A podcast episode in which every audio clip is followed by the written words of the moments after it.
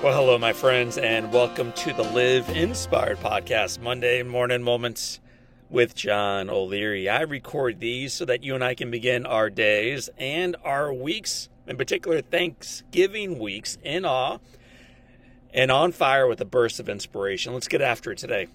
Spending several decades as a hospice doctor, Dr. Ira Byock learned much about the process of death Perhaps surprisingly, though, spending years among the dying taught him even more about living.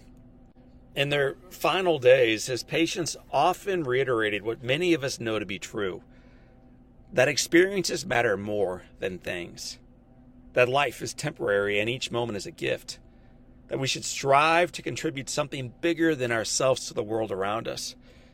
But for many of us, these platitudes become just part of the background white noise of life.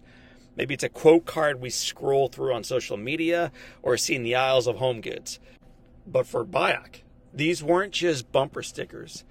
These were the words and the scenes played out not in the noise, but in the quiet.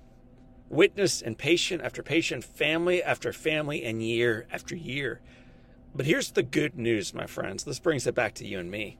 We do not have to wait until our final days are upon us or until we are at the bedside of someone we care about to live out these end of life lessons. He distilled years of experience into four short but mighty statements that allow us to be liberated from the burden of regret. Let me give them to you right now. Number one, I forgive you. I forgive you. We've all been let down, discouraged, or wronged by others.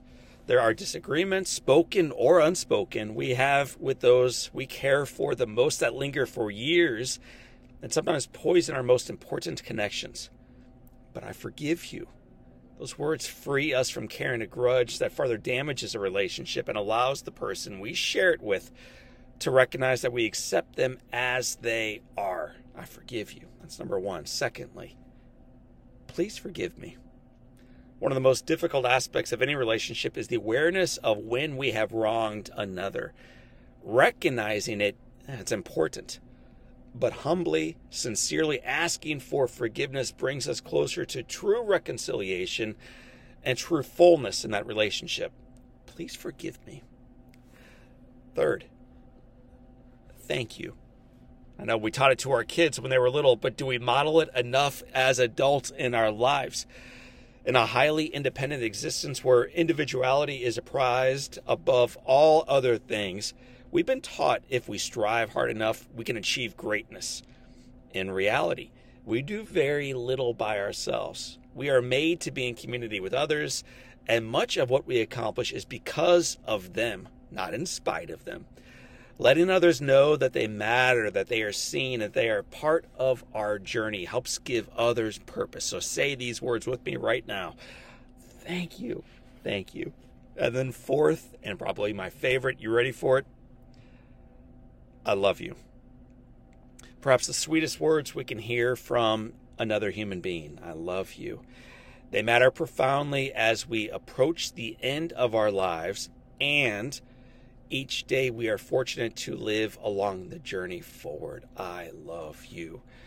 My friends, these four statements are powerful words to hear and to speak when we are near the end of our lives, no doubt about it. But this week, as we step into a season of Thanksgiving surrounded by friends and family, rather than wait to share these life changing words, let me give you an encouragement, maybe even a challenge. You ready for them? Say them now.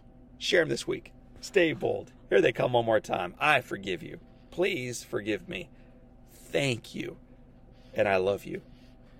Dying is inevitable, but learning from those who are facing it and immediately acting upon those lessons liberates us not only from potential regrets, but permits us to be far more joyful, far more loving, and far more free in the life we embrace today. My friends, speaking of today, today is your day. What a gift. A lot of reasons to be grateful. Here we go. Choose today to live inspired.